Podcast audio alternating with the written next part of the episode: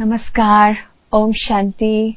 आप सभी का बहुत बहुत स्वागत है हमारे इस सेशन में राजयोगा मेडिटेशन ऑनलाइन कैंप में हम बहुत आगे जा चुके हैं और हम लोग परमात्मा के विषय में जान रहे थे। परमात्मा के विषय में उसका साक्षात्कार कर रहे थे कि ईश्वर है कौन, वो होता कैसा है, दिखता कैसा है। और हम बहुत सारी मान्यताओं के बारे में भी जान रहे थे, सुन रहे थे, जो परमात्मा से जुड़ी हुई है। आशा है कि आपको वो सारी बातें समझ में आई होंगी और आपके कोई प्रश्न भी नहीं रहे होंगे। लेकिन अगर आपके मन में कोई भी डाउट आता है, कोई भी क्वेश्चन उठता है या कोई भी दुविधा है तो आप हमसे संपर्क कर सकते हैं। हमने पिछले सेशन में बहुत सारी बातें, परमात्मा की एग्जिस्टेंस को लेकर के जो दुनिया में बातें हैं, वो क्या हैं और उनमें कितना सत्य है सत्य तो ज़रूर कुछ होगा, क्योंकि लोगों ने अपने अनुभव के आधार पर वो सारी बातें कही हैं। पर वो सत्य है क्या? कहीं हम सत्य से कहीं बेमुख तो नहीं है? तो एग्जैक्टली exactly रियलिटी क्या है? उसको हम और भी ज़्यादा विस्तार से आज जानेंगे, समझेंगे। तो जैसे लास्ट सेशन में हमने जाना और समझा कि पाँच कसौटियाँ हैं जिनके आधार पर हम हर एक चीज़ को परख सकते हैं, हर एक बात को परख सकते हैं, हर एक बिलीफ सिस्टम को परख सकते हैं कि परमात्मा असलियत में हो कौन सकता है, वो दिखता कैसा है।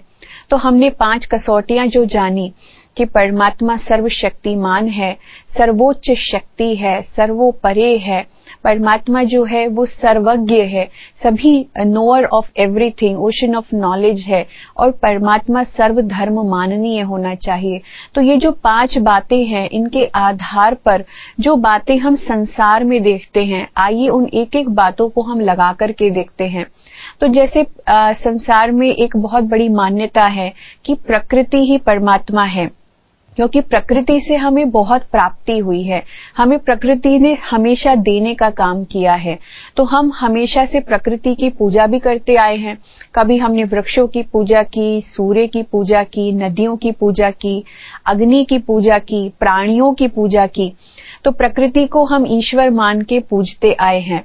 तो अब हमें ये सारी बातें उन पाँच बातों के आधार पर समझनी है कि क्या प्रकृति सर्वज्ञ है? क्या प्रकृति से हमें सारा ज्ञान प्राप्त हो सकता है? हमने प्रकृति को बहुत ढूँढने की, तलाशने की, उसके अंदर तक, उसके रहस्य तक जाने की हमने कोशिश की, पर ज्ञान तो हमें इतना प्राप्त नहीं हुआ। हमें सिर्फ़ एक अणु, एटम ही मिल पाया, लेकिन एटम भी हमें वो ज्ञान नहीं दे पाया। तो प्रकृति भी सर्वज्ञ नहीं है। प्रकृति भी सर्वशक्तिमान नहीं है। प्रकृति को भी सर्व सभी धर्म जो हैं, वो स्वीकार नहीं करते हैं कि वो ईश्वर का रूप है। लेकिन हाँ प्रकृति का जो नेचर है, दाता बन के देने का, वो ज़रूर परमात्मा के नेचर से मिलता है। इसलिए हमने प्रकृति को भी ईश्वर माना। जैसे कि अगर आपके सामने एक पेंटर हो और एक पेंटिंग हो, आप कभी भी पेंटिंग को देख करके ये नहीं कहोगे कि यही पेंटर है। आप पेंटिंग को पेंटर की रचना कह सकते हो कि जिसने ये पेंटिंग बनाई है, जिसने भी ये चित्र बनाया है, कितना सुंदर है। और ये चित्र इतना मनमोहक है कि अपनी तरफ़ आकर्षित करता है और कुछ अनुभूति कराता है। लेकिन उस चित्र को देख करके हम कहें कि ये चित्रकार ही है तो ये एक बहुत बड़ी गलत फहमी होगी। उसी तरीके से प्रकृति जो है, वो परमात्मा की बहुत अच्छी रचना है। जब परमात्मा ने इस सृष्टि की रचना की तो रचना इतनी सुंदर की, लेकिन आज वो रचना ही बहुत दुखदायी हो चुकी है। आज जब हम प्रकृति के पाँचों तत्वों को देखते हैं तो एक एक तत्व जो है, वो आज आउट ऑफ़ कंट्रोल वे में जा रहा है। जहाँ वायु की बात करें तो वायु भी दूषित हो चुकी है। नदियाँ भी दूषित हो चुकी है, अग्नि जो है वो प्रचंड हो चुकी है, सूरज जो है इतनी तेज चमकता है कि आज हमारी त्वचा भी झुलस जाती है। और प्राणियों के अंदर का जो उदंड हमारा स्वभाव है, सभी प्राणियों के मात्र उदंड स्वभाव भी हम देख रहे हैं और वृक्ष भी धीरे धीरे सूखते जा रहे हैं। वृक्षों को तो हमने काट ही डाला है। तो प्रकृति को हमने जो हानि पहुंचाई तो आज यही जो सुंदरतम रचना थी परमात्मा की वो सुंदरतम रचना में वो शक्ति नहीं रही। तो हम प्रकृति को कभी ये नहीं कह सकते कि वो परमात्मा है। प्रकृति परमात्मा की रचना है और परमात्मा ही इस रचना को प्रभावित करके इसको बदलने का भी काम वही करते हैं। फिर आगे बढ़ते हैं। दूसरी चीज़ जो हमने देखी, वो ये कि इष्ट देवी देवताओं को हम मानते हैं और सोचते थे कि जो इष्ट देवी देवताएँ हैं, वही ईश्वर का रूप हैं। तो आज मुझे एक छोटी सी कहानी याद आती है, आपके साथ शेयर करना चाहती हूँ। एक बार एक भिखारी था और वो भिखारी जगह जगह भटक रहा था कि मुझे कहीं से कुछ प्राप्त हो जाए, मेरा जीवन सफल हो जाए, मेरा जीवन बन जाए। तो वो एक राजधानी में पहुँचता है। तो राजधानी में जब वो प्रवेश करता है तो वो देखता है कि वहाँ का हर व्यक्ति सुखी है, संपन्न है। तो वो हैरान हो जाता है कि भाई ऐसा क्यों है? तो वो सबसे पूछता है कि भाई, आपके पास इतनी धन संपत्ति, इतना सुख कहाँ से आया? किसने दिया आपको ये सब? तो सभी उसको कहते हैं कि हमारा जो राजा है, वो बड़ा दयालु है। राजा के पास अकीचार धन है, सब कुछ है तो वो अपनी प्रजा को सुखी रखता है, सब कुछ हमें देता है। तुम भी राजा के पास जाओ वो तुम्हें भी माला माल कर देगा तुम्हें भी बहुत कुछ देगा। तो ये सोच करके भिकारी जो है राजा के महल की तरफ़ चला जाता है। तो जब वो राजा के महल की तरफ़ जाता है तो द्वारपाल उसको वहीं रोक लेता है और उसको पूछता है आ, कि भाई तुम्हें कहाँ जाना है? तो वो बताता है कि मुझे तो राजा से मिलना है। तो द्वारपाल कहते हैं राजा अभी पूजा में बैठे हैं और वो जब उनकी पूजा समाप्त हो जाएगी तो वो आपसे मिल लेंगे। तो भिखारी छुप करके राजा के मंदिर की बाहर राजा का वेट करता है और देखता है कि राजा किसकी पूजा कर रहे हैं। तो जैसे ही वो देखता है तो वो हैरान हो जाता है, क्योंकि राजा जो है अपनी पूजा की समाप्ति में कहते हैं, हे ईश्वर, तूने मुझे इतना कुछ दिया है तो सदा मेरी झोली भरते ही रहना, ताकि मैं दूसरों की झोलियाँ भर सकूँ। तो ये बात सुनकर के वो भिकारी हैरान हो जाता है। कि राजा की झोली तो असलियत में जिसकी वो आराधना कर रहा है, उसने भरी है और वही उसी के आधार पर फिर वो दूसरों को दे पा रहा है। तो मैं राजा से क्यों मांगू? मैं तो उसी से मांग लेता हूँ ना, जिसको राजा पूज रहा है। तो उसने देखा कि राजा किसके सामने हाथ जोड़ करके खड़े हैं। तो उसने देखा कि वहाँ हनुमान जी खड़े हैं।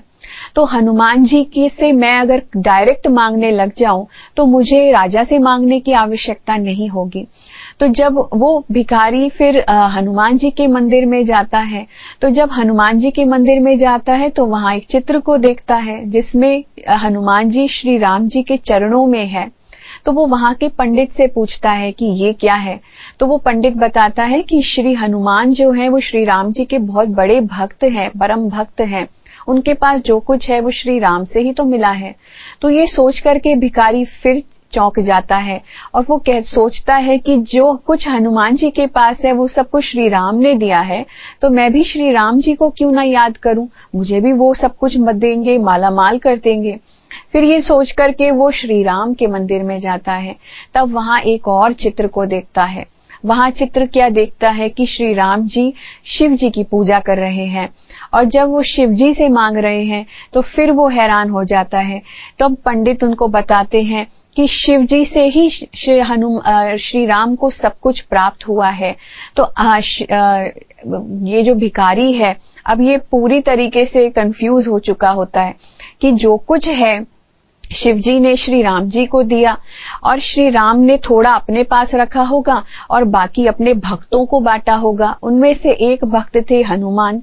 हनुमान जी को जो कुछ श्री राम से मिला हनुमान जी ने थोड़ा अपने पास रखा होगा और बाकी अपने भक्तों को बांटा होगा, और उनमें से एक भक्त था राजा। तो राजा ने भी कुछ अपने पास रखा, बाकी अपनी प्रजा को बांट दिया। तो ये सब कुछ बांटने में वाया वाया में सब कुछ गवा रहा है, कम होता जा रहा है। अगर मैं भी डायरेक्ट शिव परमात्मा को ही याद करूँ शिव जी को ही याद करूँ तो मुझे डायरेक्ट कनेक्शन से जो कुछ श्री राम को मिला, जो कुछ इन सबको मिला, वो मुझे डायरेक्ट उनसे मिल जाएगा। तो ये सोच करके हम आपको भी ये बताना चाहते हैं कि हम असलियत में इन सभी देवताओं को तो याद कर रहे हैं। जैसे कि रामेश्वरम में हमने देखा श्री राम जो है शिव जी को याद कर रहे हैं। गोपेश्वर में हमने देखा कि श्री कृष्ण जी भी शिव जी को याद कर रहे हैं। शिव ज्योतिर्लिंगम के ऊपर जल चढ़ा रहे हैं। उसी तरीके से हम देखते हैं कि शंकर जी के मंदिर में जब हम जाते हैं तो वहाँ पर भी शंकर जी किसी की याद में बैठे हैं, एक तपस्वी रूप धारण करके बैठे हैं। और जिसकी हम आराधना करते हैं, उनका, उनकी प्रतिमा को हम सामने रखते हैं तो उनके सामने शिवलिंग रहता है। तो शंकर जी के आराध्य भी शिव परमात्मा ही हैं। शिव के ज्योति स्वरूप को ये सब देवी देवताएँ याद कर रहे हैं। उसी तरीके से हम अगर शक्तियों की बात करें, देवियों की बात करें तो जितनी भी देवियाँ हैं उन सब की पूरे साल में दो बार पूजा होती है, दो बार नवरात्रे आते हैं और सभी देवियों को हम शिव की शक्तियाँ कहते हैं। तो ये सभी शक्तियों का जो जो रचयिता है, वो कौन है? वो भी शिव परमात्मा है। तो कहा जाता है कि जब असुरों का संहार करना था और इस दुनिया में पाप बहुत बढ़ गया था, तब परमात्मा शिव ने अपनी शक्तियों को प्रकट किया, जो कभी दुर्गा कहलाई, कभी वैष्णो कहलाई, कभी सरस्वती कहलाई, कभी काली माता कहलाई, ऐसे अनेकों देवियों का का जो, की जो रचना है, वो परमात्मा शिव ने की। तो इन सभी देवियों के भी तो आराध्य परमात्मा शिव हुए। तो हम देखते हैं जितने भी तैतीस करोड़ देवी देवता हैं, उन सभी के जो हेड हैं, उन सभी के जो आराध्य हैं, वो परमात्मा शिव ही है। उन सभी ने परमात्मा के ज्योति स्वरूप को लाइट रूप को ही माना है। उसी को ही आराध्य माना है। तो हम सभी भी अगर परमात्मा शिव के साथ डायरेक्ट कनेक्शन जोड़े तो हमें वाया वाया में भटक करके कुछ गवाना नहीं पड़ेगा। तो हम भी उस ऑफिसर के पास जावे जो इन सबका हेड है। बाकी सबके हेड के पास जाएँगे तो हमें डायरेक्ट उनके साथ वो सब कुछ प्राप्त होगा, वो सारी चीज़ें प्राप्त होंगी जो हम अपने जीवन में चाहते हैं। सुख, शांति, संपदा, धन, खुशी तो सब कुछ हमें उनसे प्राप्त हो सकता है। फिर आगे हमने देखा कि उसी शिव परमात्मा के अनेकों मंदिर पूरे भारतवर्ष में है। जैसे कि अमरनाथ है, पशुपतिनाथ है, सोमनाथ है, विश्वनाथ है, बबुलनाथ है। ऐसे बारह ज्योतिर्लिंगम, जो नाथों का भी नाथ, जो सबसे बड़ा सर्वोच्च शक्ति जो है तो ये परमात्मा शिव ज्योतिर्लिंगम, ये उनके गुणों के आधार पर नाम रखे गए हैं। तो शिवलिंग जो अनेकों बनाए गए हैं पूरे भारतवर्ष में, सब जगह उनकी पूजा ज्योति स्वरूप में होती है। उसी तरीके से हम अगर ईश्वर के रूप में भी देखें तो कितने नाम है परमात्मा शिव के। जैसे नागेश्वर, विश्वेश्वर पाप कटेश्वर घृष्णेश्वर तो ये कितने सारे नाम, ये भी सब परमात्मा शिव के ही नाम है। और वहाँ भी शिवलिंग में ज्योति स्वरूप के, परमात्मा के ज्योति स्वरूप की आराधना की जाती है।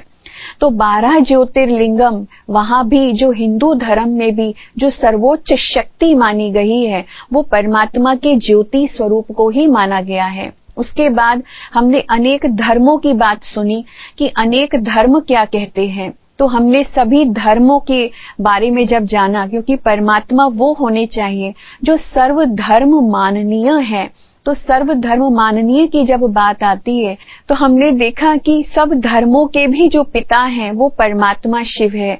तो जैसे कि इस्लाम धर्म है, जिस और क्रिश्चियन धर्म है, बौद्ध धर्म है, जैन धर्म है, सिख धर्म है तो सब धर्मों में भी परमात्मा शिव के ज्योति स्वरूप को माना गया है। उसी की तरह से फिर हमने जब आत्मा सो परमात्मा की बात सुनी तो आत्मा सो परमात्मा जब हम कहते हैं तो हम ये भूल जाते हैं कि जब उसी परमात्मा के मंदिरों में हम जाते हैं, मंदिर में जाकर के हम भगवान के सामने हाथ जोड़कर कहते हैं, तुम मात पिता, हम बालक तेरे, तुम्हारी कृपा से सुख घनेरे। तो जब हम सब उस उसको अपना पिता मानते हैं उसको अपनी माता मानते हैं तो हम खुद ही अगर अपने आप को कहने लगे कि हम ही ईश्वर हैं एक दिन हम ही परमात्मा बन जाएँगे तो ये सबसे बड़ी आ, सबसे बड़ा डाउट सबसे बड़ा क्वेश्चन मार्क है आत्मा परमात्मा कैसे हो सकती है? ये आपको समझने की आवश्यकता है कि परमात्मा कोई पद नहीं है परमात्मा कोई डिग्री नहीं है। या परमात्मा कोई उपाधि नहीं है जिसे कोई प्राप्त कर सकता है। जैसे कि हमने देखा है, गीता में अर्जुन जो है श्री कृष्ण के आगे हाथ जोड़ के खड़ा है और श्री कृष्ण उसको ज्ञान दे रहे हैं। अगर अर्जुन भी परमात्मा है तो वो किस, कौन किसको ज्ञान दे रहा है? कौन नर्वस हो गया था उस युद्ध के मैदान में और कौन किसको शिक्षा दे रहा है? तो अगर हम सभी परमात्मा हैं, जरा सोच लीजिए, सारी दुनिया में कौन किसका बाप है? हु इज़ द फादर कौन किसकी तरफ़ देखे जब हम सभी भगवान है? तो हमें आज ये समझना होगा कि आत्मा जो है वो अलग है और परमात्मा अलग है। आत्माएँ अनेक हैं, पर परमात्मा एक है। फिर हमने एक बात और जोड़ी है। हम कहते हैं कि आत्मा जो है, परमात्मा का अंश होती है। जरा इस बात को भी गहराई में जाने। बहुत लोग कहते हैं कि आत्मा एक बुदबुदे के समान है, जो सागर में से निकली है और एक दिन सागर में ही जाके समा जाएगी। जब सागर और बुदबुदे की बात आती है तो सागर और बुदबुदा दोनों ही मैटर है। मैटर जाके मैटर में मिल जाए, पदार्थ जाके पदार्थ में मिल सकता है। लेकिन आत्मा और परमात्मा का कोई कंपैरिजन नहीं है, कोई तुलना नहीं की जा सकती कि वो उसमें जाके मिल जाएगी। आत्मा एक यूनिक एंटिटी है, आत्मा एक यूनिक उसका रोल है, उसकी एक यूनिक पहचान है और परमात्मा की अपनी खुद की पहचान है। तो हम परमात्मा से टूट करके नहीं बने हैं। हम परमात्मा की संतान है, वो हमारा पिता है। इसलिए हम उसको पिता मानते हैं, उसको माता मानते हैं, उसके साथ अनेकों संबंध हम जोड़ना चाहते हैं। तो इस बात को समझे कि आत्मा परमात्मा का वंश है, फैमिली है, ना कि अंश है। और आत्मा और परमात्मा दोनों एटर्नल एंटिटीज हैं, उन दोनों का कंपैरिजन नहीं किया जा सकता। संसार में हर व्यक्ति परमात्मा को याद करता है। ना कि अपने आप को परमात्मा बना करके पूजता है। तो ये बात को हम और भी समझते हैं कि दूसरी, तीसरी बात जो हमारे सामने आती है कि हमने ब्रह्म को ईश्वर मान लिया। तो ब्रह्म क्या है? ब्रह्म जो है, हम आत्माओं की का घर है। हम सबका रहने का स्थान है। हम सब आत्माएँ कहाँ से आई हैं? वो निवास स्थान कौन सा है? हम परमात्मा के घर को भी क्या कहते हैं? हे पार ब्रह्म परमेश्वर। तो पार ब्रह्म परमेश्वर अर्थात कि वो परमेश्वर जो ब्रह्म में रहता है, पार ब्रह्म में रहने वाला। तो ब्रह्म जो है, एक रहने का स्थान है, एक घर है। उसको अनेक नामों से हम याद करते हैं। कोई मुक्ति धाम, कोई मोक्ष धाम, कोई सातवां आसमान, कोई छठा तत्व, कोई ब्रह्म लोक कोई परम धाम, कोई शांति धाम, कोई मूल वतन। तो परलोक, अनेकों नाम है उसके, लेकिन वो कोई परमात्मा नहीं है। परमात्मा तो खुद उस ब्रह्म लोक में रहते हैं। तो हम सब आत्माओं का और परमात्मा का भी जो रहने का स्थान है, वो ब्रह्म है। तो ब्रह्म ईश्वर नहीं है, लेकिन निर्वाण धाम है, जहाँ वाणी भी नहीं है, जहाँ संकल्प भी नहीं है, लेकिन हम सब आत्माएँ ज्योति स्वरूप में वहाँ निवास करती हैं। फिर अगला हमारे मन में जो डाउट आया था कि क्या परमात्मा सर्वव्यापी है तो ये भी एक कंफ्यूजन था, क्योंकि हमने जब वो कॉलम देख रहे थे तो उस कॉलम में ये भी लिखा था कि परमात्मा सर्वव्यापी है। आइए गहराई से जानते हैं इस बात को। मुझे लगता है बहुत सारे लोगों का ये प्रश्न होगा, क्योंकि बहुत सारे लोगों ने परमात्मा को सर्वव्यापी कह करके गॉड इज़ एवरीवेयर कह करके उसको कण कण में बताया है कि ईश्वर तो कण कण में है। अब जरा अपनी स्क्रीन पे देखिए कि हम सब परमात्मा की पूजा करते हैं और हम उसको याद करते हैं। तो जो पूजा करने वाले हैं, वो किसको याद कर रहे हैं? जब हम सभी ईश्वर हैं और हमारे हर कण कण में ईश्वर है, हमारी हर स्थान पे, हर जगह ईश्वर है तो कौन किसको याद कर रहा है? तो ये एक बहुत बड़ा क्वेश्चन है। फिर दूसरा हम देखें कि कौन बीमार है और कौन हमको ठीक करेगा। जब हम बीमार होते हैं, लाचार होते हैं, दुखी होते हैं, हम अपनी समस्याओं का हल नहीं निकाल पाते हैं, हम अपनी बीमारी का इलाज नहीं ढूंढ पाते हैं, तब डॉक्टर भी हमको कह देता है कि भगवान को याद करो, वही तुम्हारी मदद कर सकता है। तो जब भगवान कहीं तो होगा जो हमारी मदद करेगा। हम ही भगवान हैं, हमारे अंदर ही भगवान है, हमारे एक एक कण में भगवान है एक एक चीज़ में भगवान है। तो हम किसको पुकार रहे हैं? किसको याद कर रहे हैं कि आओ हमें ठीक करो? और क्या परमात्मा सब जगह होता तो हम बीमार ही क्यों पड़ते? तो ये भी एक बहुत बड़ा क्वेश्चन है। तो अपने विवेक से सोचिए कि बीमार व्यक्ति अगर ईश्वर ही है और उसके पास उसके कण कण में उसके पूरे शरीर के, के कण में अगर ईश्वर है तो वो उसको ठीक क्यों नहीं कर देता? उसी तरीके से हम देखें कि जैसे अग्नि का ताप फैलता है वैसे हम लोग अगर परमात्मा को सर्वव्यापी कहें तो उसके गुण भी हमें सर्वत्र सब जगह दिखाई देने चाहिए।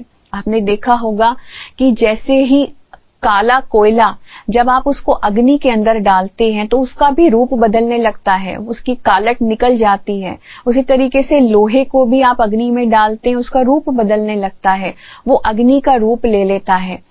जैसे ही, उसी तरीके से जब आप अगर कहीं, कभी सागर के सामने जाओ या नदी के किनारे खड़े हो जाओ तो आपको शीतलता महसूस होती है, कि ठंडक महसूस हो रही है।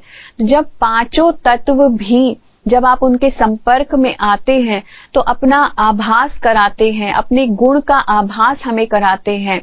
उसी तरीके से अगर परमात्मा हमारी सब जगह हो, हमारे साथ रहता हो, हमारे दिल में रहता हो, हमारे शरीर में रहता हो, कण कण में रहता हो तो इतनी सर्व, इतनी सर्वशक्तिमान वो शक्ति, सर्वोच्च शक्ति, सर्वज्ञ शक्ति एक एक चीज़ में मौजूद हो और हमें उसका एहसास ही नहीं होता। संसार में दुख जो है चरम सीमा पर बढ़ता जाता है। लेकिन जो सुख देने वाला परमात्मा है, जो हमारे दुखों को दूर करने वाला परमात्मा है, वो इतना शक्तिहीन है कि वो कण कण में होकर के भी दुख की दुनिया को बढ़ने से रोकता नहीं है, दुख बढ़ने से रोकता नहीं है। तो उसका संग का रंग कहाँ दिखाई देता है आपको? आप अगर बात की जाए परमात्मा के सर्वव्यापी की तो आप तो नित्य परमात्मा के साथ रहते हो। संसार का हर मनुष्य इसका मतलब परमात्मा के साथ ही रहता है, क्योंकि सब जगह ईश्वर है। तो इस हिसाब से अगर देखा जाए, कौन से गुण हैं आप सबके अंदर? हर मनुष्य के अंदर फिर परमात्मा के गुण होने चाहिए। उसकी उसकी व्यक्तता होनी चाहिए। लेकिन वो तो हमें दिखाई नहीं देती। ये दुनिया और पाप की तो तरफ़ बढ़ती ही जाती है और दुख की तरफ़ बढ़ती ही जाती है। उसी तरीके से हम देखें, आज जो है एक व्यक्ति दूसरे व्यक्ति का खून कर देता है। उसकी, उसका मर्डर कर देता है। तो क्या जो मर्डरर होगा, जिसने उसका खून किया, आप उसको भगवान की उपाधि देंगे? आप कहेंगे कि ये काम ईश्वर ने किया है। क्या इसका ब्लेम भी आप भगवान के ऊपर ही डालेंगे? तो इनमें से कौन भगवान था? जो मरने वाला था, वो भगवान था? या जो मारने वाला था, वो भगवान था? किसको आप ईश्वर कहेंगे? क्या भगवान ने भगवान का खून कर दिया? तो ये सारे प्रश्न जो है, हमें सोचने पे मजबूर करते हैं। आज एक घर में अगर दो बच्चे आपस में लड़ते हैं, तब भी माता पिता उनको लड़ते हुए नहीं देख सकते। आपके घर में अगर बच्चे लड़ रहे हो तो आप कभी खड़े होकर के तमाशा देखेंगे, या उनको शांत कराने का प्रयास करेंगे, या उनको समझ देंगे कि आपस में नहीं लड़ना चाहिए। और क्या भगवान इतना सर्वशक्तिमान होकर के जब इतनी हिंसा सारी जगत में देखता है, इतना सब कुछ सब जगह होकर के आपस में लोगों को मारकाट करते हुए देखता है तो क्या वो बाहर निकल के नहीं बोल सकता है कि तुम क्यों आपस में लड़ रहे हो? इतनी सर्वोच्च शक्ति होकर के भी वो हमें क्यों शिक्षा देने के लिए बाहर नहीं निकल के आता? तो हमें खुद सोचना है कि परमात्मा असलियत में सब जगह है या परमात्मा जो है कहीं और है। फिर हम देखते हैं कि क्या ये कर्म जो है वो परमात्मा कर सकते हैं। आज हर एक नारी परमात्मा को याद करती है, जब उसके साथ कुछ गलत घटता है तो ये काम कौन कर रहा है? क्या उस दोषी को भी आप ईश्वर ही कहेंगे कि ये ईश्वर का ही काम है? तो कौन किसको ब्लेम करता है? तो हम जब देखते हैं, ये सारे ही कर्तव्य ईश्वर के नहीं हैं। तो परमात्मा तो दुखों को हर करके हमें सुख देने का काम करता है। परमात्मा शांति लाने का काम कर सकता है, वो शांति दाता है। लेकिन एक मनुष्य के जीवन में दुखों को भर दे, अशांति को भर दे, ये कर्म तो ईश्वर नहीं कर सकता। उसी तरीके से जब हम इतने सारे जीव, जंतु, प्राणियों को देखते हैं तो वो एक दूसरे का शिकार करके एक दूसरे को खत्म कर देते हैं। तो क्या इन सभी जीव जंतुओं में भी क्या ईश्वर है? तो हम, ये एक बहुत बड़ा सवाल। तो जब भी हम परमात्मा को याद करते हैं तो हम हमेशा ऊपर की तरफ़ देखते हैं। ऊपर की तरफ़ कहते हैं, सिर्फ़ ऊपर वाला जाने। जो ऊपर रहने वाला है, वही हमारी मदद कर सकता है। और हम कहते हैं, ऊँचा तेरा नाम, ऊँचा तेरा काम, ऊँचा तेरा धाम ऊंचते ऊंच भगवान। तो सब कुछ ऊँचा ही बताया है। कभी भी हम ये नहीं कहते, हे कुर्सी में रहने वाले, हे तकिए में रहने वाले, हे मेरे बिस्तर में रहने वाले, हे मेरे कागज़ कलम में रहने वाले। तो ये सब चीज़ों को हम कभी पॉइंट नहीं करते कि जहाँ तू रहता है ये दीवारों में रहने वाले, मेरी बात सुन। नहीं, हम हमेशा ऊपर की तरफ़ इशारा करते हैं। तो परमात्मा निश्चय ही संसार की इस इस जहान के किसी भी कण में नहीं है। तो परमात्मा का निवास स्थान कहाँ है? तो वो हमें जानना है। परंतु ये बात क्यों कही गई कि ईश्वर सर्वव्यापी है? क्योंकि ये भी हमारे लिए एक बहुत बड़ा प्रश्न है। क्या हमारे साधु सन्यासियों क्या हमारे साधु सन्यासियों ने गलत कहा? क्या हमारे शास्त्र गलत कहते हैं कि ईश्वर सर्वव्यापी है? क्योंकि संसार में सब जगह यही बात है। लेकिन ये कहने का तात्पर्य क्या था? एक बहुत शुभ भावना से हमारी स्क्रिप्चर्स में, शास्त्रों में ये बात लिखी गई।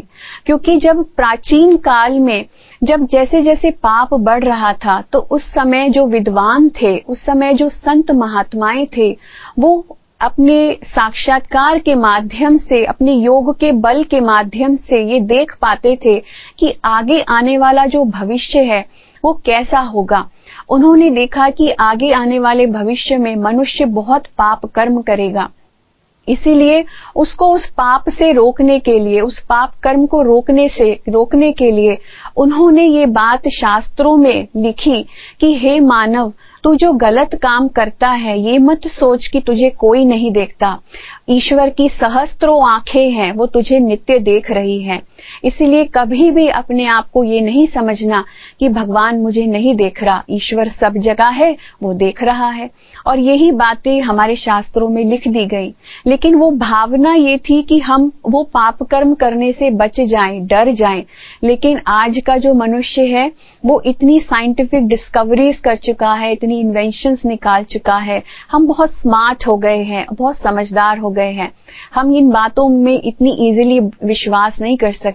क्योंकि हमारा साइंस का कोई भी इंस्ट्रूमेंट हर चीज़ को माइक्रोस्कोपिक लेवल पे भी जाकर के देख चुका है, और वहाँ भी उसको ईश्वर नहीं मिला है। तो इसलिए अब हमें खुली छुट मिल गई है कि हम जो चाहे कर सकते हैं, कोई भगवान नहीं है जो हमें देख रहा है। तो इसलिए आज मनुष्य छुप करके क्या सामने आकर के भी पाप करता है? खुलेआम पाप करता है, क्योंकि कोई आकर के उसको रोकता नहीं है। लेकिन परमात्मा है कहाँ? कहाँ रहता है वो हम सबको जानना है। तो जैसे कि गीता में वर्णित है भगवान ने वादा किया है, यदा यदा ही धर्मस्य ग्लानिर्भवति भारत, अभ्युत्थानम अधर्मस्य तदात्मानम सृजामि हम तो ये बात जब ईश्वर ने कही है, ये वादा है कि जब जब धर्म की अति ग्लानी होगी, दुनिया में पाप बढ़ेगा, अधर्म बढ़ता चला जाएगा, और सब मनुष्य मात्र दुख और अशांति में होंगे, तब तब मुझे इस सृष्टि पर आना ही होगा। तो परमात्मा का भी इस सृष्टि में आना होता है। अगर ईश्वर सब जगह हो तो जरा सोचिए कि वो कहाँ से आएगा, किधर से आएगा तो कहीं तो है ना वो, जहाँ से उसको आना है। तो इसलिए इन शब्दों के अनुसार भी ये प्रूव होता है साबित होता है कि भगवान कहीं तो रहता है, जहाँ से उसको इस सृष्टि पर आना होता है। इसलिए हम कहते हैं कि कोई ऐसा समय होगा जब ईश्वर का अवतरण होगा। तो वो समय कौन सा होगा और वो कौन सा स्थान है जहाँ से वो ईश्वर आएँगे? तो परमात्मा का जो असली निवास स्थान है, वो है ब्रह्मलोक। वो हम सभी आत्माओं का भी निवास स्थान है और ईश्वर का भी निवास स्थान है। इसको निराकारी लोक निर्वाण धाम, मुक्ति धाम, शांति धाम अनेक नामों से हम जानते हैं और जान चुके हैं।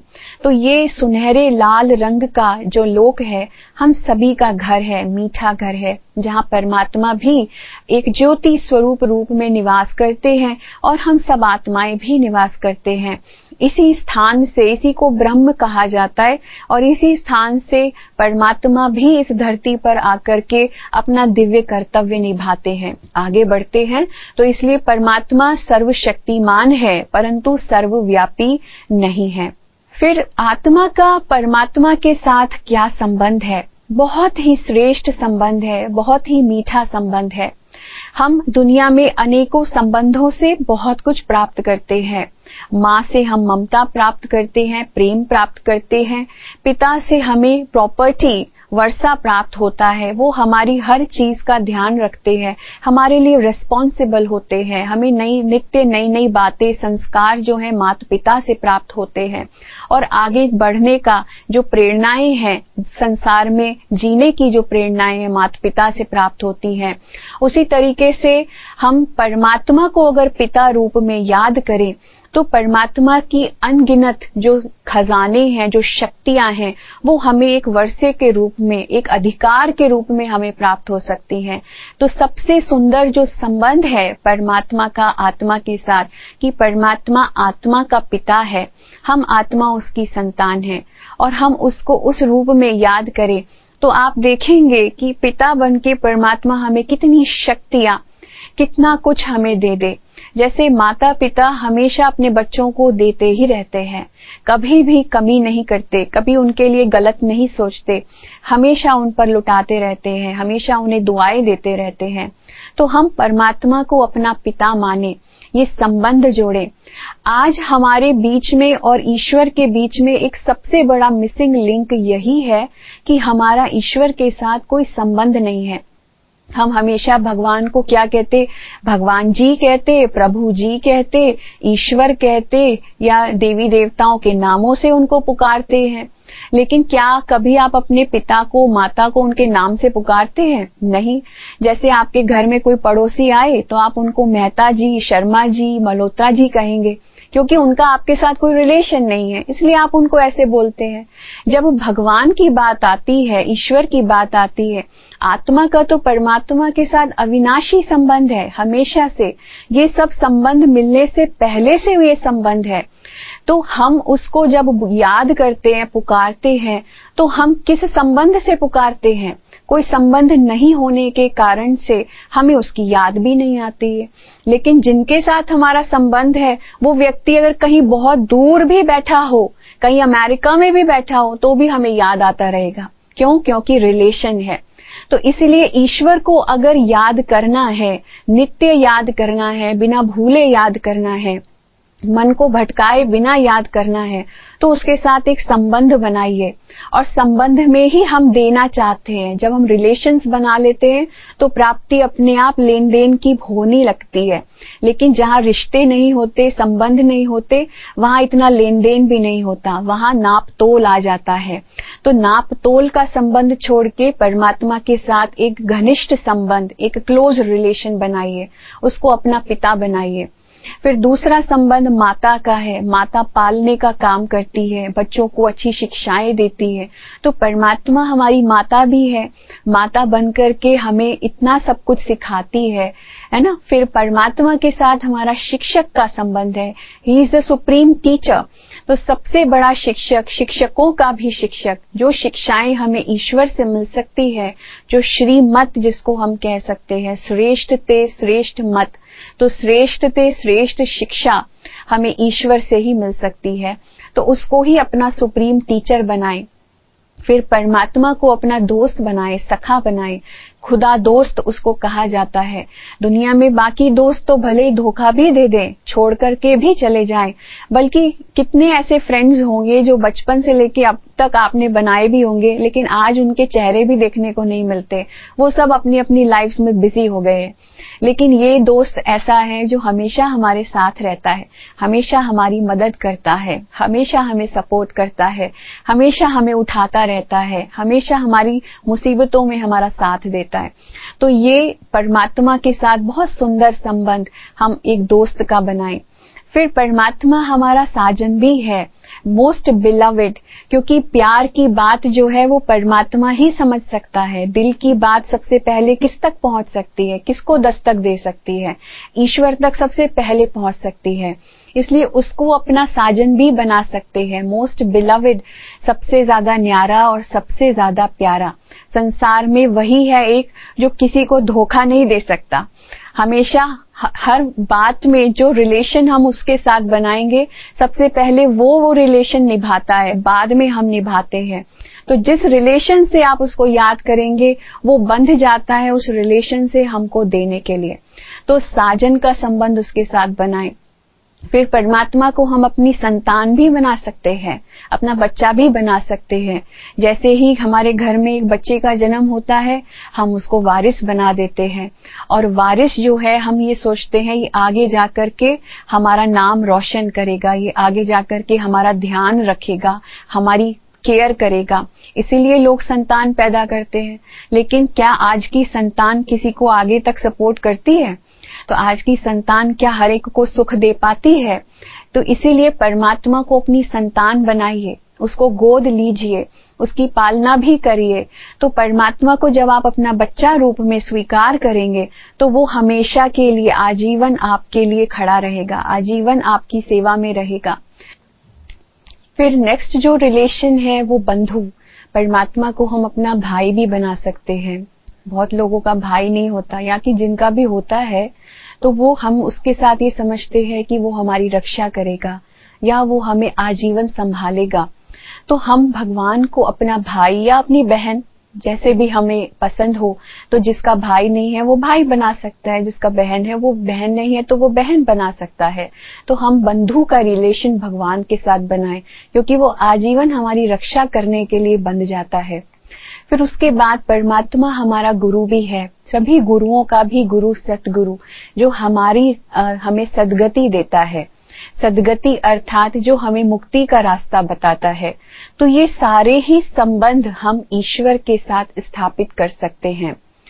इतने सारे संबंध परमात्मा के साथ स्थापित करने के बाद हम परमात्मा के साथ अपनी खुशी से, प्यार से जब हम उसको याद करेंगे एक एक संबंध को, हम एक एक संबंध को अनुभव करेंगे तो एक एक संबंध से हमें प्राप्ति होती चली जाएगी। अपने जीवन में इन संबंधों को, अगर हम हम ये संबंध हमें प्राप्त नहीं है, या इन संबंधों से हमें सुख प्राप्त नहीं हो रहा है तो उन संबंधों को भूल करके ये संबंध हम ईश्वर के साथ, परमात्मा शिव के साथ अनुभव करें तो आप देखेंगे कि आपके जीवन में हर चीज़ की जो कमी आपको महसूस होती है, वो कमी धीरे धीरे पूरी होती चली जाएगी। तो आइए इन संबंधों के आधार पर कुछ समय के लिए, कुछ मिनटों के लिए हम परमात्मा को याद करते हैं और इन संबंधों को अनुभव करते हैं। अपने मन को एकाग्र करें,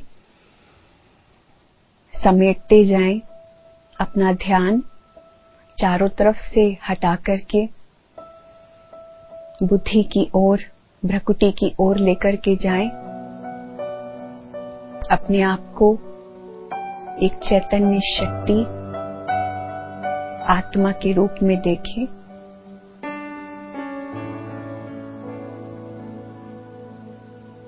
मैं आत्मा अति सूक्ष्म, चमकते सितारे के समान। इस भ्रकुटी में निवास करती हूँ। इस शरीर के मालिक। एक अदृश्य सत्ता, अविनाशी सत्ता हूँ।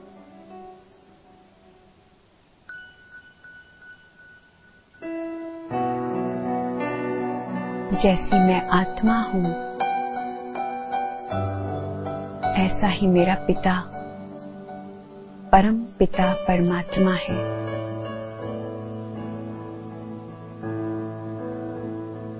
वो भी अविनाशी। अकाल मूर्त। सुखदाता। शांति दाता है।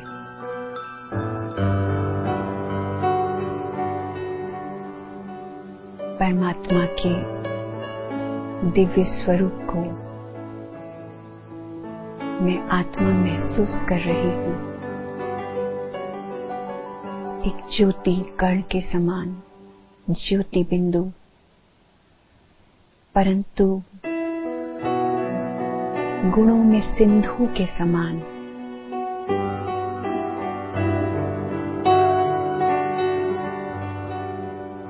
परमात्मा शिव, अनंत शक्तियों से भरपूर,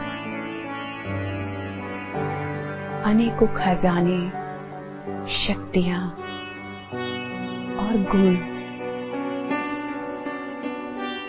मुझ आत्मा को दे रहे हैं।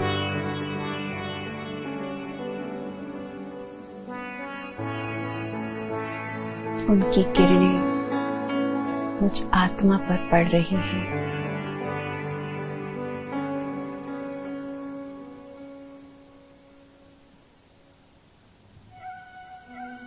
सुस्ता की शक्ति को बढ़ाएँ।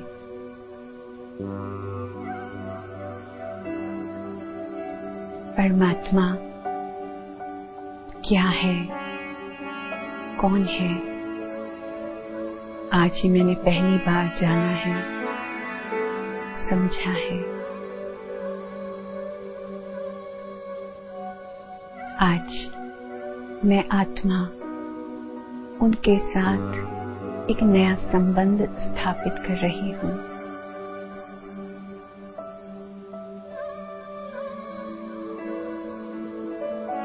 तुम ही मेरे पिता हो। तुम ही मेरी माता हो। तुम ही मेरे खुदा दोस्त हो। तुम ही मेरे सतगुरु हो। मेरे बंधु सखा, मेरे टीचर। संबंध मैं तुम्हारे साथ महसूस कर रही हूँ।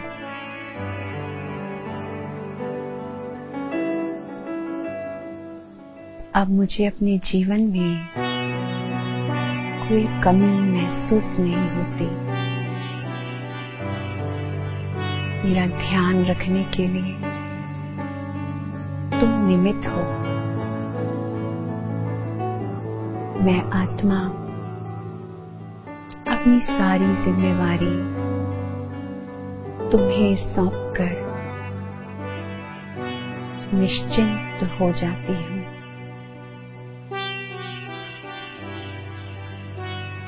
आज जब तुम खुद आकर के मेरा दरवाज़ा खटखटा रहे हो, मैं भी तुम्हारी उंगली पकड़कर एक नए जीवन की शुरुआत कर रही हूँ।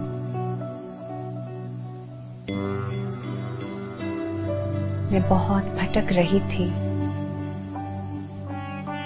अब लगता है मुझे रास्ता दिखाने वाला मिल गया। मैं तुम्हें ही ढूंढ रही थी।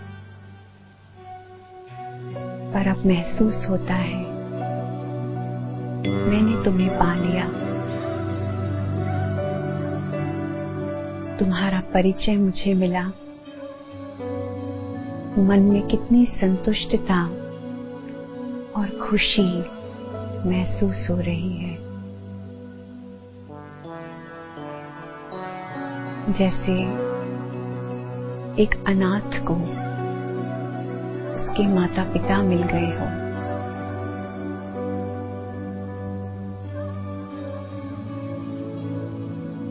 मैं आत्मा इस संसार में सब कुछ भूल कर खुद को भी भूल कर जी रही थी।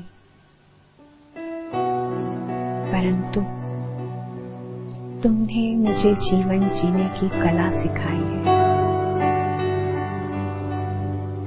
अब मैं तुम्हारा साथ कभी नहीं छोड़ूँगी।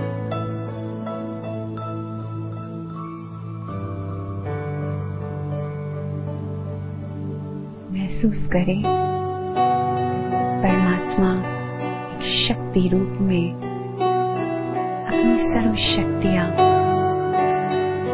मुझ आत्मा के ऊपर लुटा रहे हैं। अनेकों दुआएँ मुझे दे रहे हैं। बेहद प्रेम, बेहद शांति, बेहद खुशी की अनुभूति हो रही है।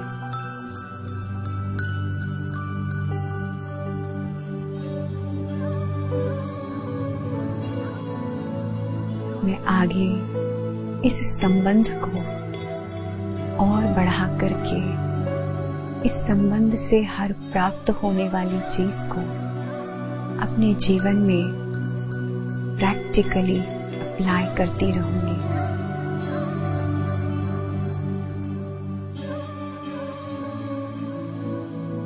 हर कर्म करते हुए भी उस परमात्मा को नहीं भूलूँगी।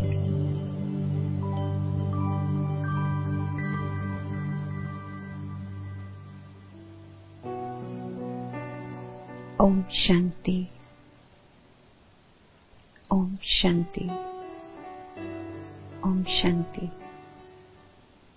ओम शांति। तो आपने अनुभव किया कि हमारा परमात्मा के साथ कितना सुंदर संबंध है। हम प्यार से उसको बाबा कहते हैं।